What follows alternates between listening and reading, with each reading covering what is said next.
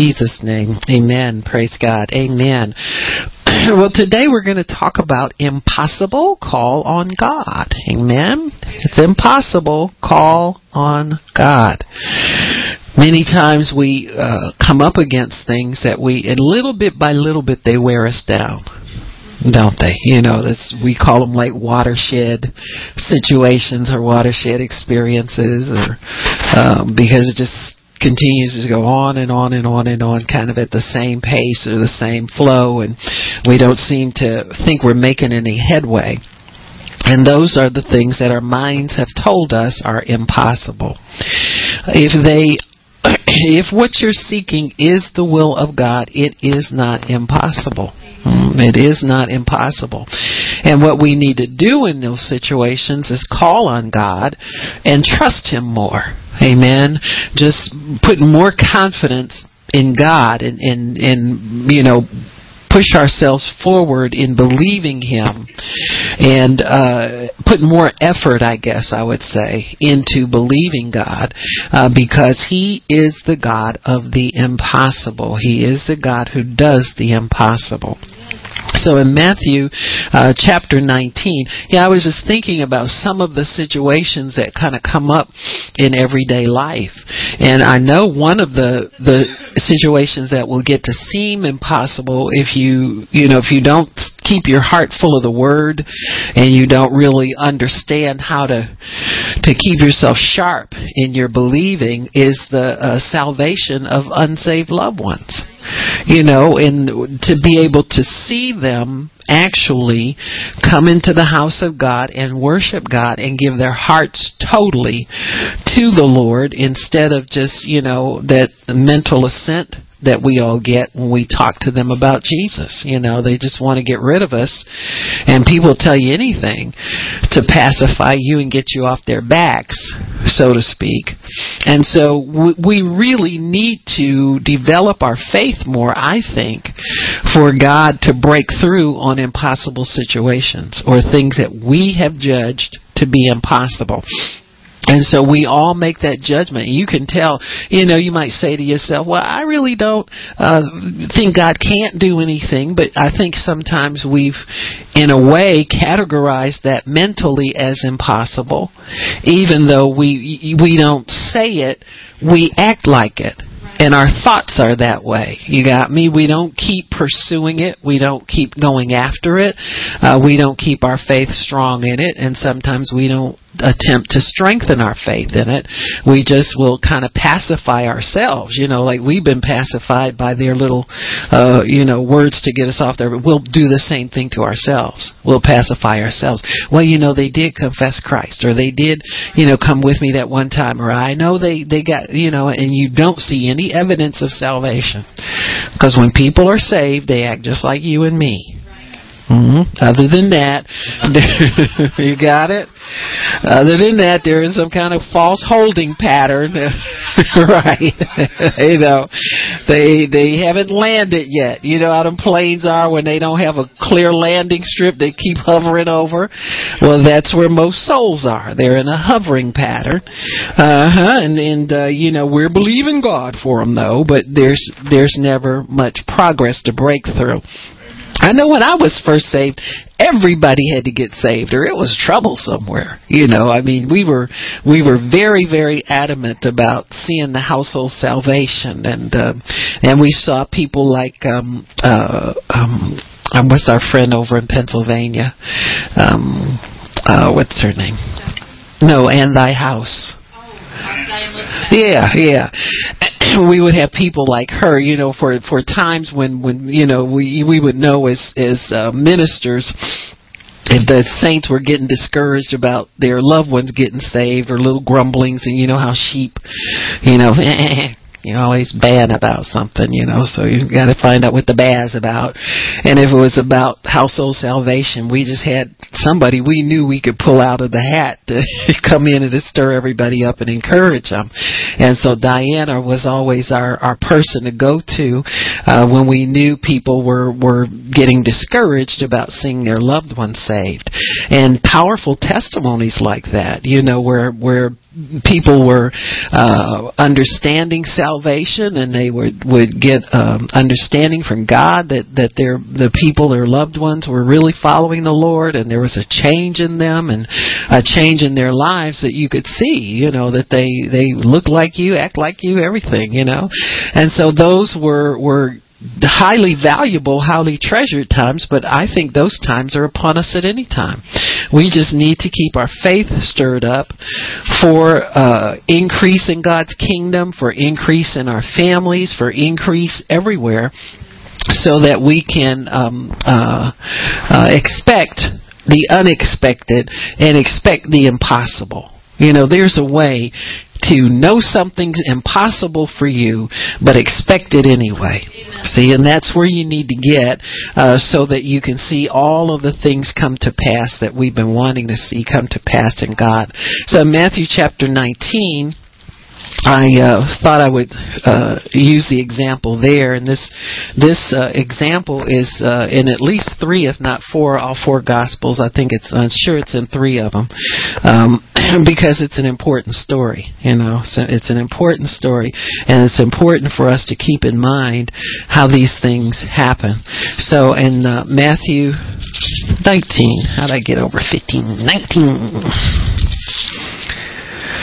I think I'll start in verse 15. It's a parable about the rich young man. It's really not a parable. This thing actually happened. It says, And behold, one came and said to him, Good master, what good thing should I do that I may have eternal life? So this person is looking to understand eternal life because he pretty much figures out he's doing everything right. Right, right. Mm-hmm. So it's kind of one of those questions. You're not sure where this young man's heart is in the asking. Is he asking Jesus to trip him up? Is he sincere in his asking that he wants to to receive eternal life? He wants to to um, uh, fulfill whatever requirement. Is this a sincere request, or is this something that he's saying to validate himself? You're going to have people who think they're they're right with God, and they're not. They they may feel, you know, people's idea of salvation varies. And uh, unfortunately, the church's idea of salvation has gotten to be more like the world instead of more like the real thing because we put faith on a par with things that have to do with this world only instead of having faith put faith in its proper place and that it is the supernatural power of God to bring heaven down here on earth. So we're not here using our faith or we shouldn't be to shuffle around the world's goods from one place to another. We should be here to bring heaven down here on earth, as the word says. That's what supernatural faith is for. Supernatural faith is here to create things, to create where there is lack, to retrieve, restore, replace, renew all of those things to to get back to ransom out of to deliver to empower.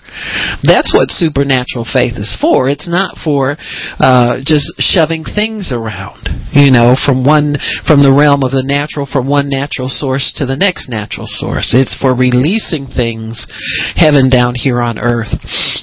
And so in uh, Matthew, uh, in I'm sorry, verse 15, um, he says, 16, I'm sorry, what good thing shall I do that I should have, and will have eternal life? And he said unto him, why are you calling me good? So Jesus picks up on a little manipulation here. He said, there is none good but one, and that is God. But if you will enter into life, enter into life. In other words, he's saying you're a dead man right where you stand. Hmm? What you, anything that you've done up until now is a dead work. Huh? That's true of anybody who's standing outside of the covenant of God. Anything that they're doing is a dead work. And he says, if you will enter into life, keep the commandments. And he said to him, which ones? huh? Right. So he says, You shall do no murder. See, whatever Jesus answers him, this guy's got an answer for him already. See what I'm saying? Little smart alecky guy. He says, Which ones? You shall do no murder. Shall not commit adultery. Don't steal. Don't bear false witness. Honor thy father and thy mother, and you shall love your neighbor as yourself. The young man said to him, All these things have I kept from my youth up. What do I yet lack? Hmm? So he's getting more into understanding that there's something not right. This young man understands his condition. He understands that he's not in eternal life. He wants to know, but he doesn't want to know. See, we meet people like that all the time. They want what you have, but they don't want to do what you do to get it. Because they always think it's too hard. They always think it's too much. They look at your life and see dull, boring, boring, dull, boring. Because that's what the devil wants them to see. They don't see, well, what they do see from time to time is the joy that you live in. They see the peace and contentment that you're the same way all the time. You're not in rehab. You're not in, uh, I got a brochure in the mail today for a Christian rehab place. I said, why don't I just get a van and send them all up there this morning? Get all y'all in rehab. Let's go. They go on a field trip or something. I don't know what they are, but you know, you're not in rehab. You ain't at Betty Ford or anybody else that's doing that kind of stuff. But you're consistently intact you probably work right beside some people and they know what you make. They know about how much you make. They see that you're always on time for your job, that you're there and you do a good job, you're there from beginning to end. They see all of these things. They people observe you. They know what what to look for. So they want it, but they don't want to pay the price for it. And praise God, you can tell them the price has already been paid. That's something? You can tell them, listen, all I did was one day I realized that my life was going nowhere. Now somebody explained to me what Jesus Christ really had died for. And I decided I needed that in my life. And it's all you have to do is decide you really need that in your life. And give your life to Him. It'll be the easiest thing you ever do. And just stay with Him because He's the best thing you've ever had happen in your life. And so when, when he, this young man is prodding now, he's, he's saying, yeah, I've done all of that, but what do I yet lack? So we we're seeing now he's coming around a little bit. Maybe he's trying to put Jesus on the spot. Says you you've said all of those things, you know, what do I lack yet? You're not sure what this man is looking for from Jesus to prove that he's got eternal life. But he's getting into the flow of the conversation now. Hey, this is a thing that you got to understand about the anointing. Once people get sucked into the conversation and God's the author of it, at the end of the conversation, you're going to come out with what God wants you to have. God never gets involved in a conversation with anybody that he can't win them over to his side. So you just keep going with the flow. No matter what the flow tells you, you keep rolling along with it and you keep going with it. Because at the end of it, God is going to have his way and there's going to be some wisdom in God to come forth from it. Jesus said to him, if you will be perfect, or if you will be mature, if you will be uh, someone who really is sincere in God, go and sell what you have and give to the poor and you shall have treasure in heaven, and then come and follow me. So you kind of get the gist of this that this young man, because he's rich and he's wealthy and he's important, he maybe feels a little left out because Jesus has all these people following him and he wants to make sure he's included. Now, he may want a big spot because of his wealth.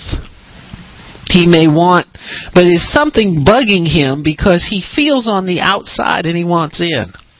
And that's where most people are uh, before they know the Lord. They feel on the outside and they want in.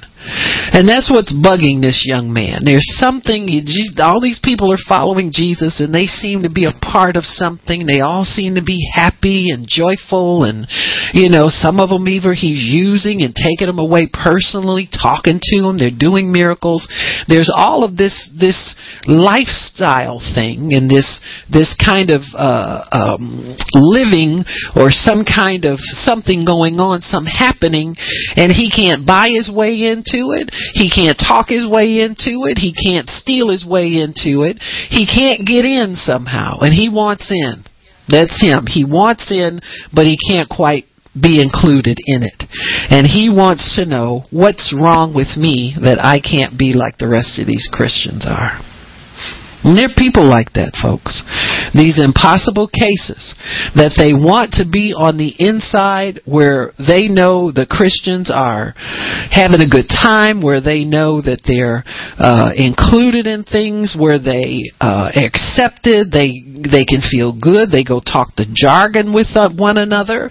Uh, they pray for one another. They're uh, they they when and when they pray, they they uh, feel like something. They feel different they feel changed. I never feel that way when I pray. I just send it out there and I don't know if it's heard or not. There's something different about this group of people and it's attractive to me and I want in.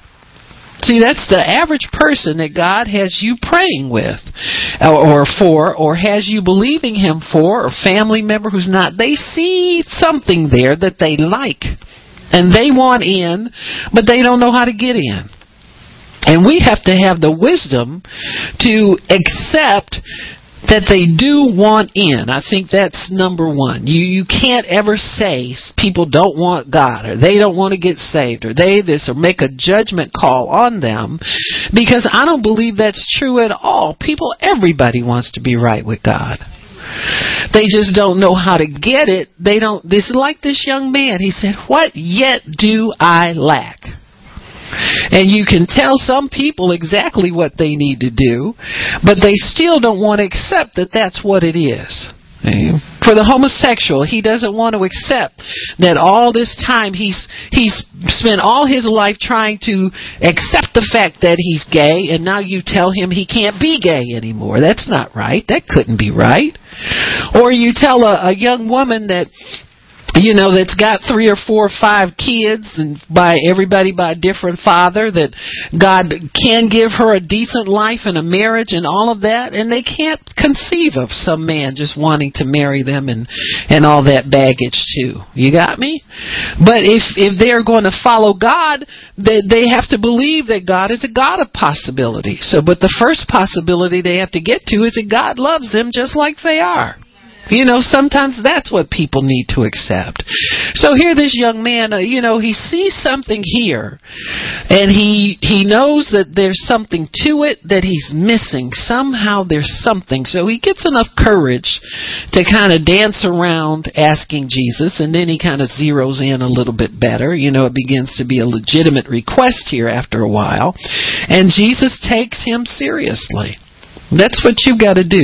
You've got to have a serious answer, a God answer, for everybody that asks you what they need to do yet in order to be saved or in order to, I want what you have. I want that joy that you have. I want that contentment that you have. I want to, to, to feel like, uh, you know, God loves me. You, you have such a confidence. You have such a peace about you.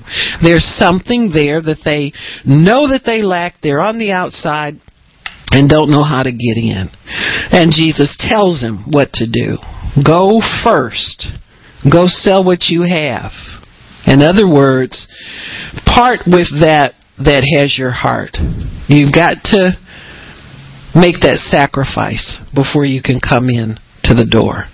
Now, many times people don't believe this is necessary for salvation, but I can tell you right now, the reason that a lot of people uh, that we see that confess Christ, you know, that pray the prayer and that follow for a little bit and then drop off is because there's something else in their heart they're following instead of God. There's got to be. They're not just, you know, I renounced everything and I'm just not real motivated to get up and go to church or serve God. You're motivated. because you renounced everything and came in.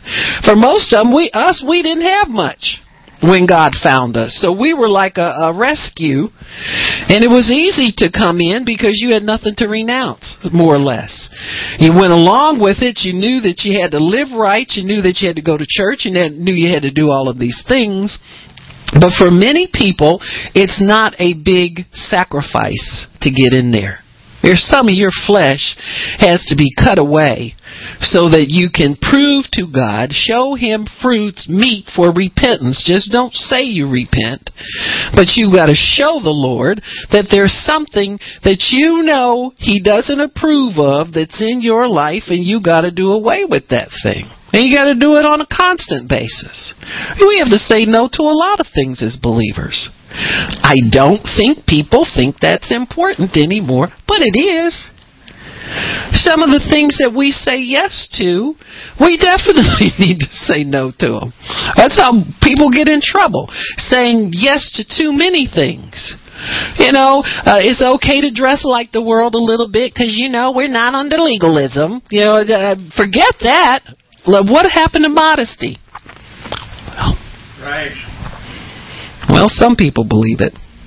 Hmm? But it's in the Bible.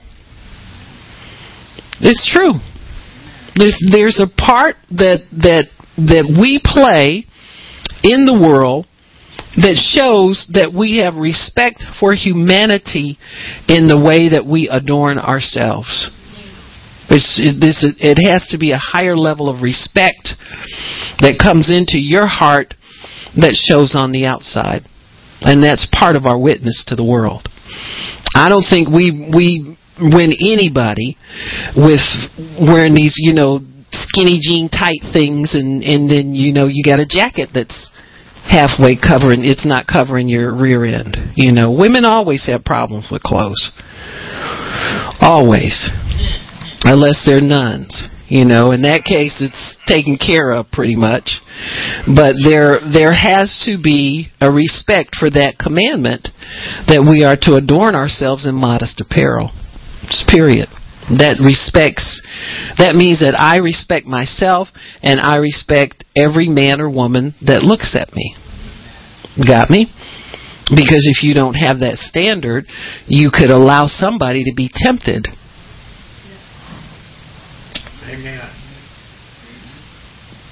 Y'all act like I'm speaking Greek or something. I mean, this really is in the Bible. It really is in the Bible. But see, we're so afraid to make people uncomfortable when they come in here that many of us don't grow up in the way that we represent God. And we need to do it. We need to do it. We need to show the world that we're not ashamed of who we really are. We're modest people. And we make that sacrifice in order to honor God, who is the head of us all. And it's worth it, so that we can look like His children down here on earth. It's worth it. I said it's worth it. I think it's 100% worth it. Because if we don't obey these small things, it's a small thing to pick the right clothes off the rack and wear them. It's a small thing to adorn yourself in a way that you are respectful to God, to God's house and what God wants to do. And the world can tell the difference between you and somebody else who's dressed the same way. You got me? And they don't confuse you with the world. You don't want to blend in with the world. You want to stand out. There are enough people blending in.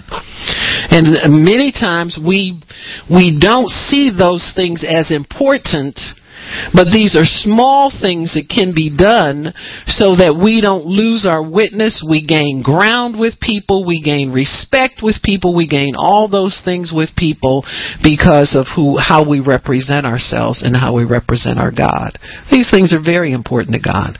When he shows us off as his bride, he doesn't want us adjusting everything so that you got me? So that we can look like more modest people. We are to carry ourselves in modesty at all times.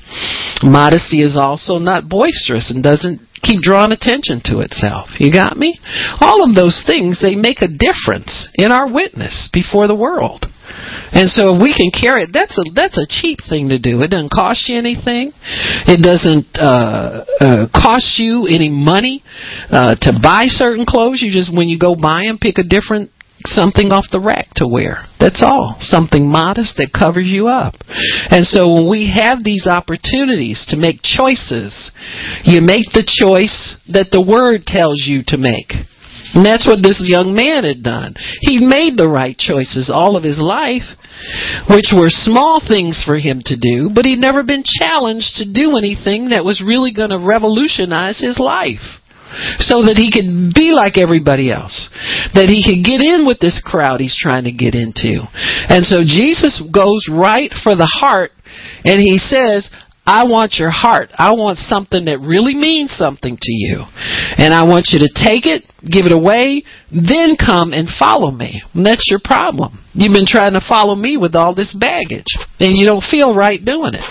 And so when people don't feel right in some way because of a choice that they made with in in not to obey God, they need to make the right decision.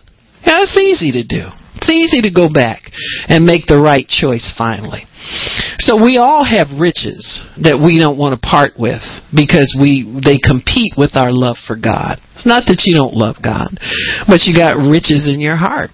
For some people it's some kind of vision that they have for themselves. You know, a career you want.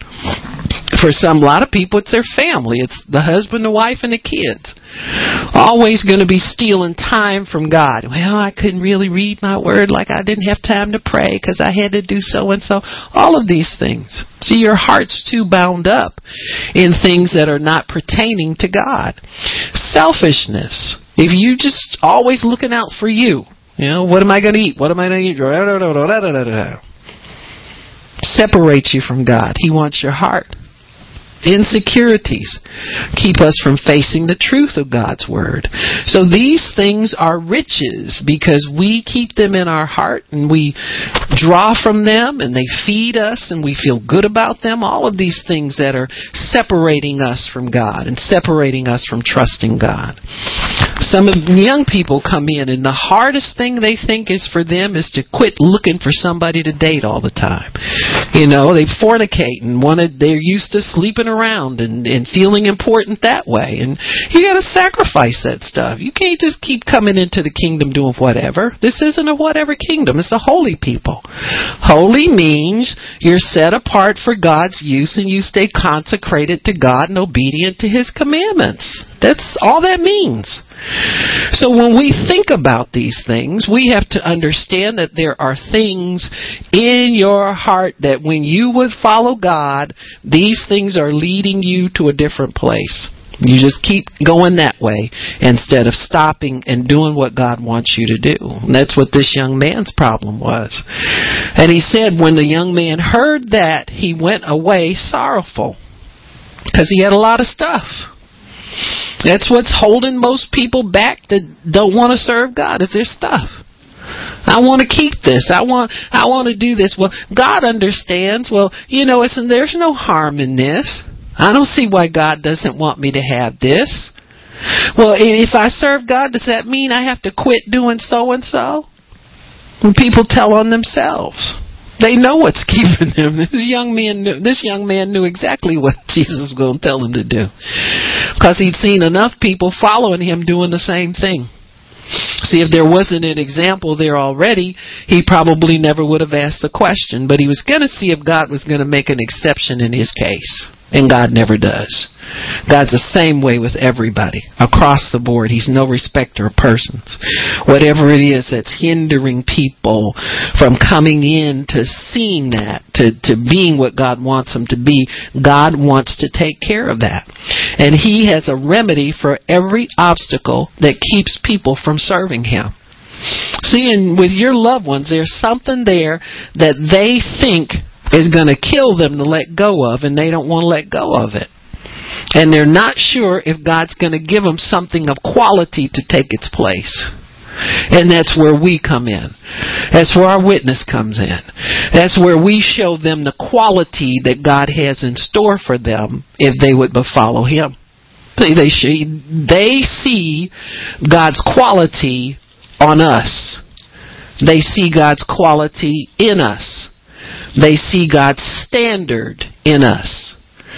Yeah, I was thinking about some things recently. We were talking about ways that we could save money in the ministry and I was you know I'm always looking to cut back on things and so the first thing I did was I got everybody's credit card so that I could keep up with and not that people go out and, and use the credit card where they're not supposed to but it's harder for me to tell people to spend money if they don't have a way to do it you know the you know I it's hard to make a phone call and say go buy this when they don't have anything to buy it with. So that gives me structure and discipline to stay within the budget and be responsible myself. That's that's the order of business that you want to do there. And I kept trying to think of ways to cut back here and to cut back there and not do this and not do that. And God would stop me and and remind me why he told me to do certain things and what I was about in doing them. And one of the reasons that we when we have meetings and, and we have long meetings and, and one of the reasons that we do what we do and have fellowship and break bread together and all that kind of stuff, one of the reasons is that that is one way of having communion with one another. Did you know that? Communion is not bread and wine. Communion is the sharing together of a covenant meal between believers. Got me?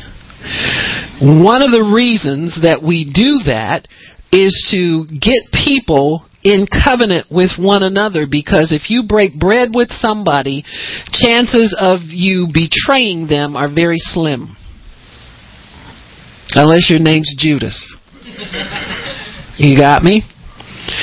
So that's part of it. It's part of Christian fellowship is to keep people in a state of covenant blessing with one another and covenant reminders all the time that they are brothers and sisters in the Lord, that they are a family together in God. The other thing that God showed me, he says, and I told you to show them that I'm a God of abundance and not lack. And so one of the things that I've endeavored to do is to always show people that God has cupboards full and more than enough and we don't have to fear when you sit at the Lord's table and all of that kind of stuff. Now, granted, people don't pick all of that up. I'm sure. But I'm to present it that way for a reason. Because I'm to present, this is God's house. This is, we are His people. And we're to live like people of God at all times, as much as is possible. And this is why we do these things. And so when I was thinking about ways to cut back, if I violate any of those principles, then I'm not doing what God told me to do. You got me? So we, we don't cut out uh, meals. We don't cut out fellowship. We don't cut out, uh, you know, having time to have a break and have lunch and all that at the empowerment meeting. We don't stop doing those things because those p- things are just as important to your well-being as a Christian as the Word is, as worship is, as any of that other stuff. That's the working out of it. That's how you demonstrate uh, God's blessing and His goodness in your life is is by doing things this way. Many times people told me things like, well, you know, if we didn't have so much food, there's too much food. Well, what's too much food? You know, if we cut back and we run out, then you're mad at me for that. You got me? So let's just go with the flow here and assume I've heard from God and I know what He's told me to do and why we do it. The other part of it is that you never know when somebody doesn't have food at home. You got me? Or maybe they need to spend it. Some emergency came up and they don't know and all of this kind of, so you just don't know. Just go ahead and do things on principle.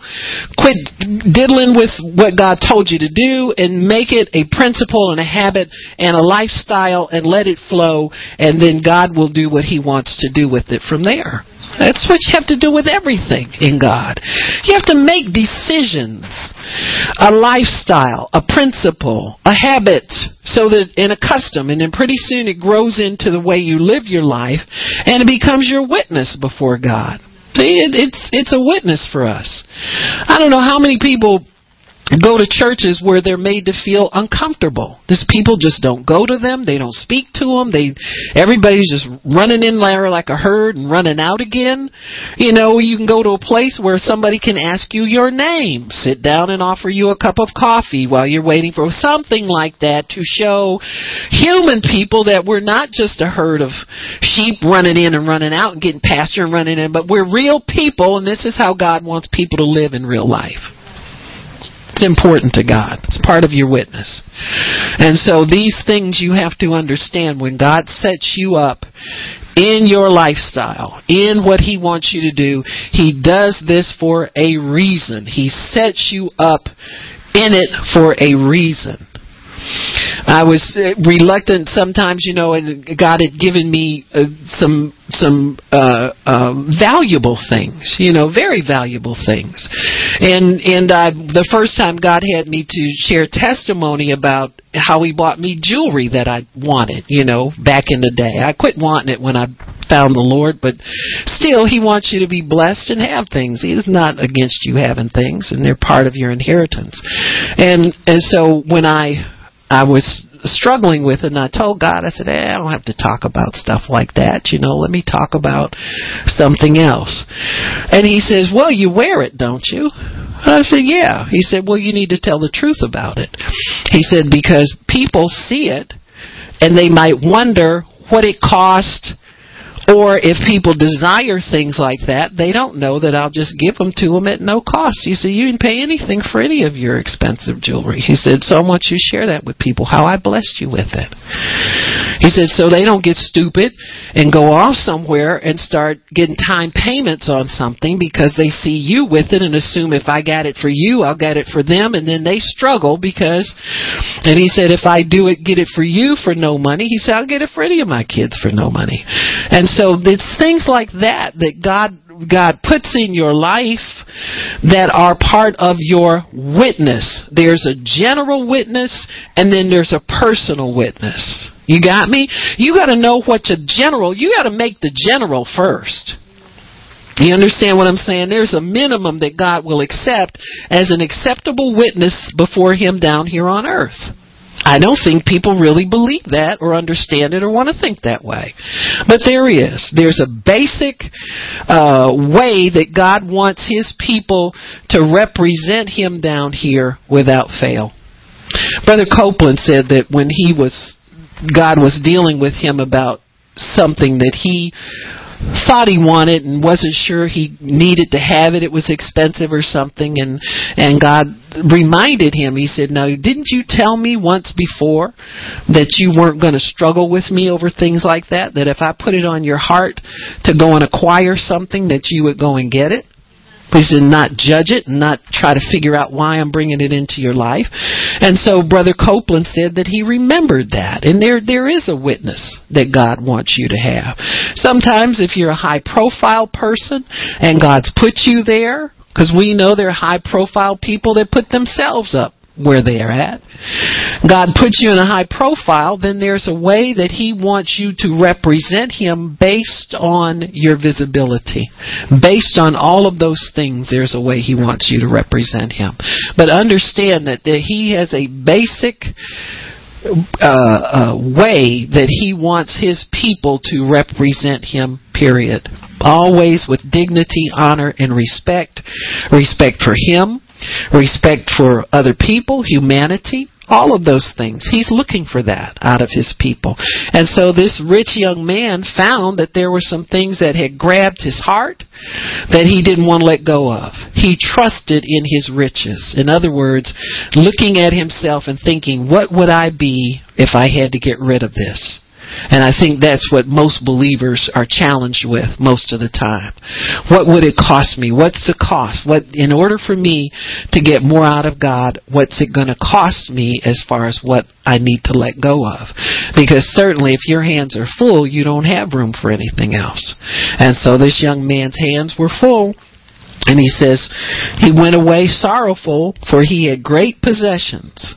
Then Jesus said unto his disciples, Truly I say to you, that a rich man shall hardly enter into the kingdom of heaven.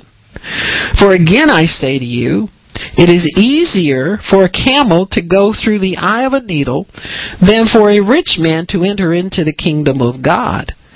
When his disciples heard it, they were exceeding amazed, saying, Who then can be saved? Jesus beheld them and said to them, With men this is impossible, but with God all things are possible. So all this guy had to do was ask God for the grace to be able to let go of this stuff so that he could get in. You see? God makes it possible by His grace that enables us to repent, that allows us to repent, that lets us know what it is that's standing between us and God. You don't want anything between you and God. You know, sometimes over the span of life, things creep up and, and kind of work their way into our hearts. And we find that we don't want to get up and do what God told us to do because we promised somebody else something, you see. And so we have to be constantly on the alert for things entering in. And so he said, with God, all things are possible. And he talks to Peter, and Peter pipes up and wants to tell him how much he's given up so that he can follow the Lord. Now, the Lord tells him, He said, Sure, you've given that up. He said, Then you're going to give up more because it depends on the type of life you want to live for me. How much do you want to do for me? is what God's saying. How much do you want to devote to me is how much you release to me so that I could take that away and give you a greater blessing in return. Now, this young man, even though he had great earthly possessions, he's always, you're always trading up when you trade up in heavenly possessions. Sometimes, if you've given up what you had initially when you came into the Lord, you might find that later on, once he gets you established in his ways and, and his rules, that these things come back to you. If you got to that earnestly through hard work or some kind of skill that you have, that skill's still upon you. Will let it work for you. Sometimes if it's going to hinder your relationship with God, if He brings it back, it stays away from you. I remember when I got saved and I saw that I wasn't going to get back to a job easily, and I told the Lord, I said, well, God, I'll just let that go. I don't have to ever work again. I'll work for you.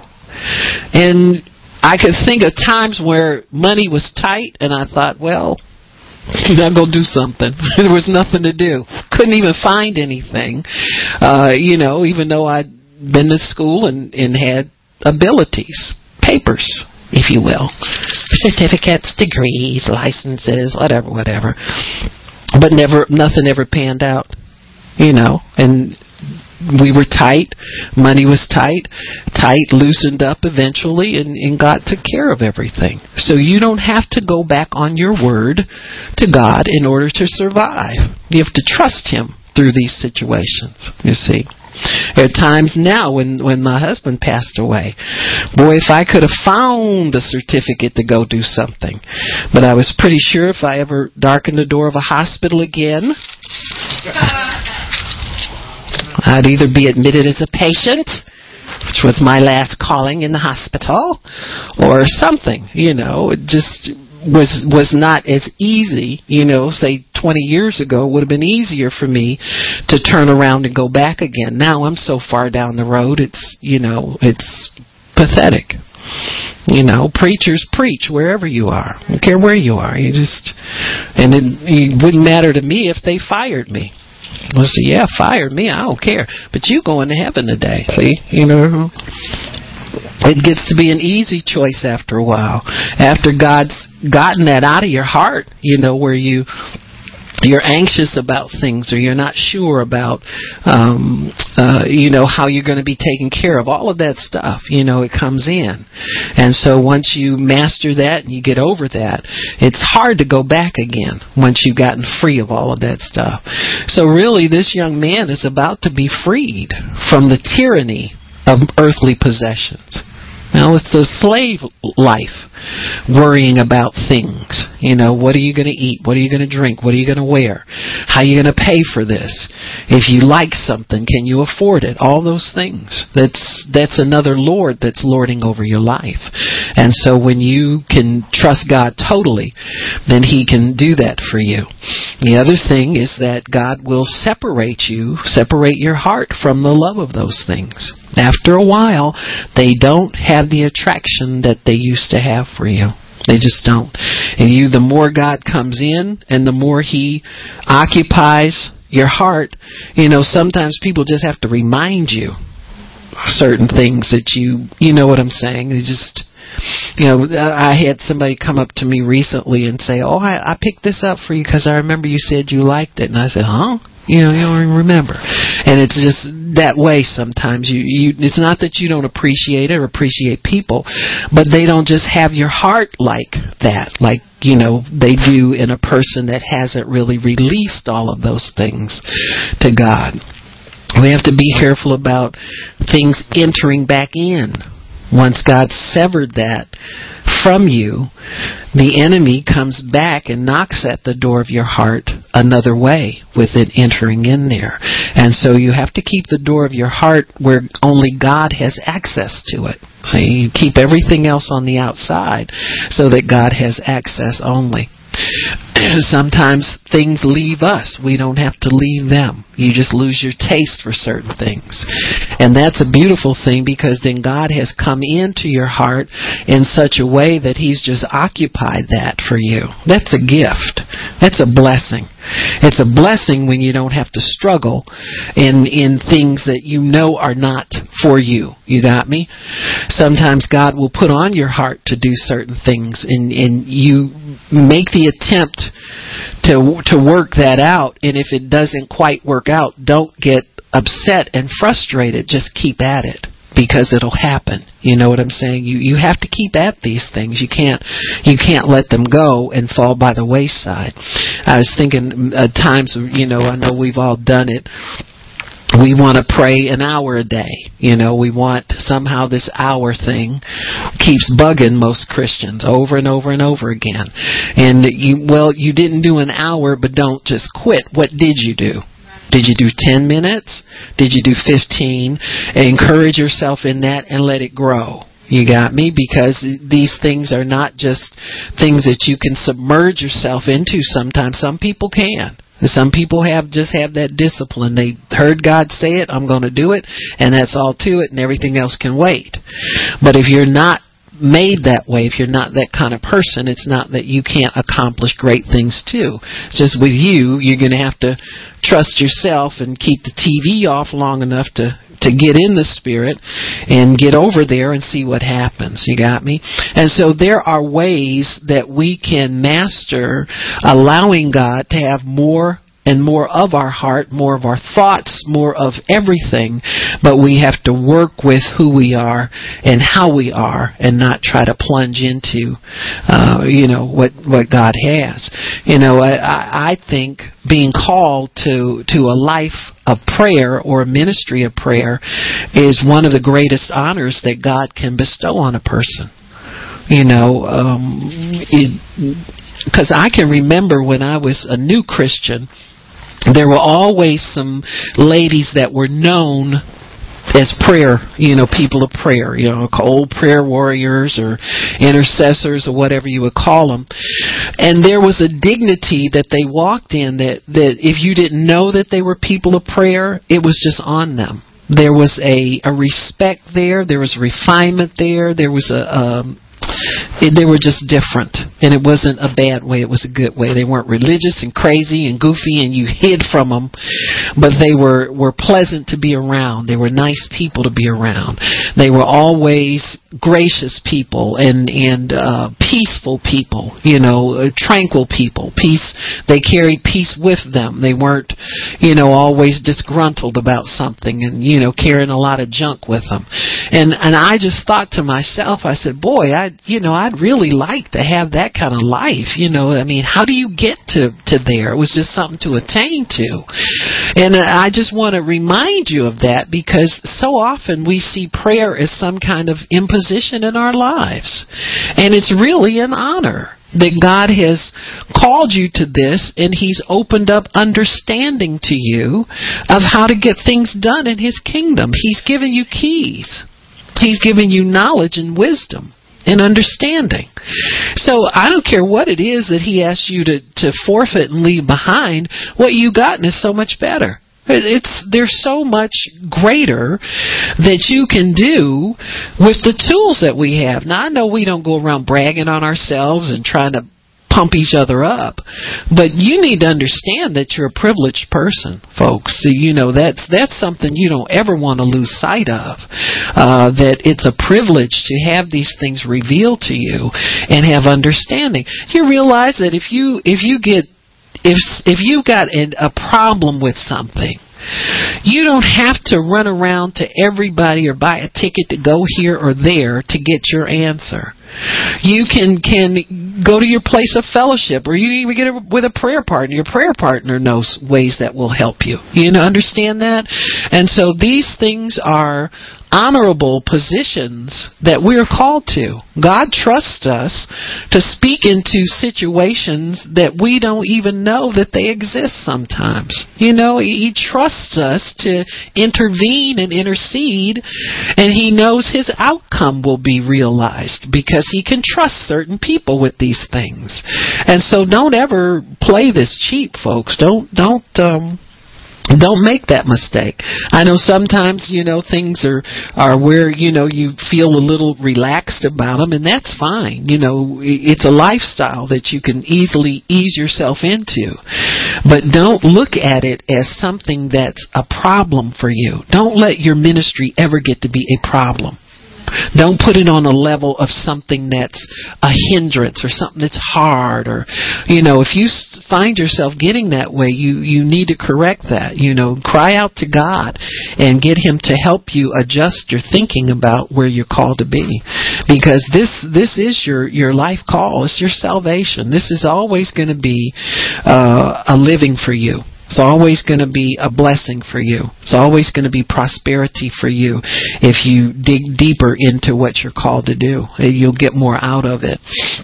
And so God is always there to adorn us with greater riches than we ever give up we ever give up. Now, Jesus couldn't promise that young man all that he would have if he followed him. He would have to experience that himself and take this road by faith. This is what we don't understand. That faith means that you trust God, and as you walk this walk and live this life, then the good things that He has for you revealed to you. The good things that He has. There are many times where, you know, I'll just think I want something, and God just gives it to me, just reveals it. You understand? It comes into your life very easily when God is in charge of your life. You sit here struggling and sweating about things and you know and all of that. Now I, I was having a problem for a minute with a bounce check for ministry, but God brought that in. Just the small things that He does and big things that He does to help us, He brought it in. I had to discipline myself and not complain. You got me? Not fret, not get worked up, but do the best you can with what you have. You know, I said, well, we won't charge anymore. We'll go on a budget. We'll get this paid off little by little, but God, I'm determined to pay it off. And pretty soon, in the paying off of it, in that obedience, God came in and relieved us of the whole thing. This is how you live for God, folks. It's just that simple. You do what you can. You make your request known to Him. You go away in peace. You know He's going to take care of it. You know He's not going to leave you high and dry. He's always going to take care of you. And you expect a miracle at every turn, every corner. God give us our miracle. We need a miracle here. We we need you to overturn what we're doing here and make it right. You got me? And so this is this is how you live. This is how God takes the impossible and makes it possible. So with this young man it was impossible for him to get into heaven on his own and without obeying God. These are the impossible things. You know, in my life, I can think of people that I knew loved the world, didn't want to serve God, but yet they're serving God now you can think of people that that were so far away from God and and you thought boy they'll never come back. Look at how far in the world they are and yet they're back. And so this is where God wants to show you that what you believe is impossible for him is totally possible but you got to turn it over to him. You got to trust him with it. So this young man needed to turn over his riches to God.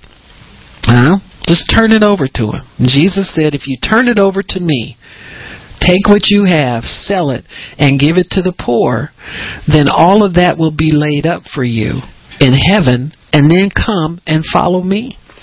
So this young man didn't trust God to give him treasure in heaven. Jesus never told him he was going to lose anything.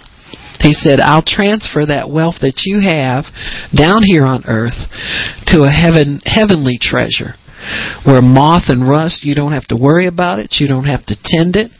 You don't have to hire somebody to manage your a wealth management person, which you never have enough wealth for to justify anybody managing it, but you need help anyway. You understand what I'm saying?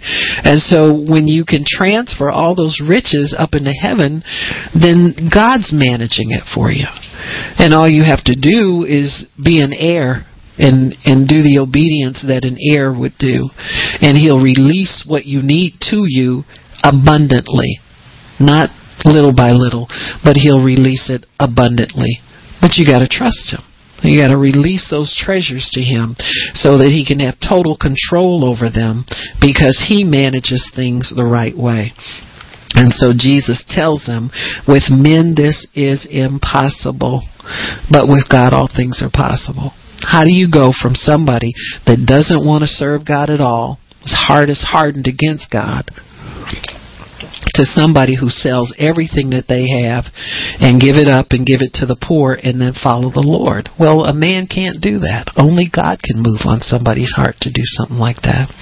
And so when God moves and does those things, it's a witness to his power and his ability to do again the impossible.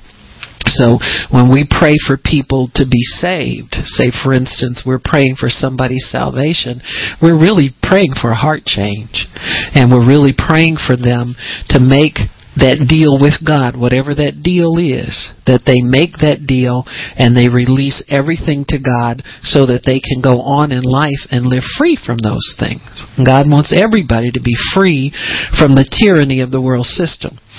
And how do you do that? You can't do it by holding on to a little bit for yourself for a rainy day. You've got to let God have everything. If I hadn't let God have my jobs and my employment, I could never have done as much as I've done for Him throughout these years. You got me? Now, I know some people have done what seems to be a lot more, but I've been obedient to what He's called me to do as best I can. And so you have to look at the fact that God has called you to do something for Him, and you are, you are answerable to Him for it but he can do the impossible, the things that you think are so hard for you to get over uh, and let go of, so that you can have the freedom to do exactly what God wants you to do. He does those things, the impossible things. Sometimes your job's impossible. They want you to work on Saturdays. They want you need the money. That's an impossible thing. But you know your heart is to to worship God and be a part of what God's doing on those days. So what do you do? And so these are the things that God has to come in and you have to trust him to make those changes for you. Just believe that he can do it and ask him to do it for you and watch and see God work and work these things out for you. So man looks at the outer but God looks at the heart. When we look at people, we may not see the changes that we think reflect God's working on those person's hearts. But if you are faithful to pray and ask God to do the impossible, God, my loved ones seem to be stuck and just not moving any farther in your kingdom. Do the impossible for them, God. Get them over into the place where they want to go to church, they want to worship you, they want to lift up hope. This is an impossible thing, folks. We look at people every day, and in 20 years they haven't taken another inch toward God. See, these are impossible things. And maybe sometimes we look over and see they're doing the same old thing, and, and you know, well, shrug your shoulders or whatever. But I think it's time to start asking God to do the impossible impossible here with people. Just, God, do it. You promised. You said you just, they're not there, and I know they're not there. They're not doing what saved people do. They're not happy. They're not joyful. They're not laying up anything that's going to get them into eternity. Come on, God, we we need to see something here. And if we'll be faithful to continue to believe Him to do the impossible only then will God do it. If you just accept where they are and say, well, I believe they're coming in, that's not really good, folks, you know. Why shouldn't they enjoy a saved life? You do. And so we have to, to press in now and just ask God to move these things, whatever mountain is in their way, whatever thing they think is too difficult for them to do, whatever they think God's asking them to do that's too much you know, sometimes people get saved and, and they'll tell you, you know what, all those years I, I was looking at you and I thought what you were doing was just so ridiculous. And sometimes God needs to show them that that's normal and they're not. You know what I'm saying? And so whatever it is that's impossible, that's holding people back, start expecting God to do it and He'll do it. God, I'm sick of sitting looking at him doing nothing. you promised salvation and this ain't it. I know because I'm saved, and they're not like me. And so, you know, whatever it is that that you need to, you know, you need to see, uh, see it, and and don't compromise. You know, sometimes we'll pray for loved ones, and uh, you know, pray for them to get a good job. And Once they get a job, we feel like we've done our job. Well, they can have a job and still go to hell, folks. Yeah, let's get with it here. So uh, let's keep pressing in for the conversion that we know is there uh, that they can do and, and that will get them where God wants them to be. He loves them. He wants to see them worship Him. He wants to be able to talk to them one on one like He does with you. Give you good things. Bless them with good things. He wants them to have the same good life that He wants you to have. And so we, we've got to get rid of this because it looks impossible. We just accept that wall being there and we don't ever want to blast through it and plow through it. There's got to be a way through that. Not with us, but with God. So sometimes it's just keeping our expectation on God to do these things. And, and then we'll see them. We'll see salvation while we yet live. Now that was always my prayer with all of my loved ones that I would see their salvation while I was yet living, you know?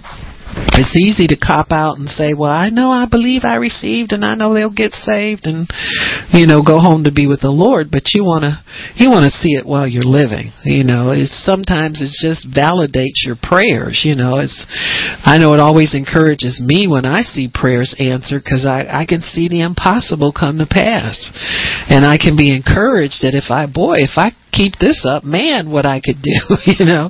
It just stirs you up and, and fires you up afresh and And sometimes we don't like admitting to ourselves that our faith has gone a little flat, you know, that we're just accepting things the way they are and, and you know, just, you know, just change your mind about that. You know, plow through. God, this is impossible here. But you're the God of impossible things. You can do this. It's in your word. I've been praying your word to you. I have a covenant with you that says that you're going to do these things. And it's looking impossible because this person yet has not made one move towards you. So let's get this done, God. Let's get it done. And so he'll start working on them. He'll work on their hearts, work on their minds, finances, whatever. You know, sometimes we we're too quick to want to, you know, like Moses, always interceding for the people. And sometimes people need to pray for themselves. You got me? They they know enough to pray for themselves, and so we we have to be be like that, you know, know when to move in, know when to just wait and expect God to do something. And, uh, you know, God will do it. We just have to learn these things. Learn how to, learn the signs of somebody who's almost in, you know, uh, teetering on the edge, etc., etc. I used to uh, talk with a, a a lady that was an intercessor, and she could could tell what, the way people were responding to different things. That God was moving on them. She's a very observant person in the spirit, you know, and tell when things were imminent. And, and she was always right. She said, "Oh, honey, he won't be long for. Yeah, he's going to come in soon." Yeah, or she would just encourage you to, well, you know, just keep thanking God for it and keep praying because God will blast through that. He's promised your loved one, you know, and they that kind of thing. You know, that needs to come back, don't you think? I, I like that kind of stuff. You know, I like it when people encourage you and and uh, just want to. They're in there with you and they're holding on with you and encouraging you in your prayer. And so those things, the impossible things, folks, uh, we're going to see them. We we will. We just need to hold on to God. You can't let time and discouragement and all those things uh, sever uh, and cut you off from from believing God. Hold on to your faith. You know, Bible says nothing can separate us from the love of God. And it can't, but it, there, things can keep your faith from working for you. So that's your responsibility. Hold on to your faith and allow God to work. Amen. All right. Well, Father in heaven, we thank you for understanding that if something's impossible, we can call on you. And we call on you, God of the impossible. We call on you today to do that which our minds have decided is not possible and the things that are not possible with man, with mere human, uh, with mere human effort, we know there are things that are not possible with our, our mere human efforts. But they are with you because with you nothing is impossible. And we thank you for that, Father. Thank you for reminding us of all that you do, especially in the salvation realm. We thank you for saving everybody in our household. In Jesus' name, Amen. Praise God. Amen. If you need prayer, come on up. Yeah, Miss Juan, I wanted to remind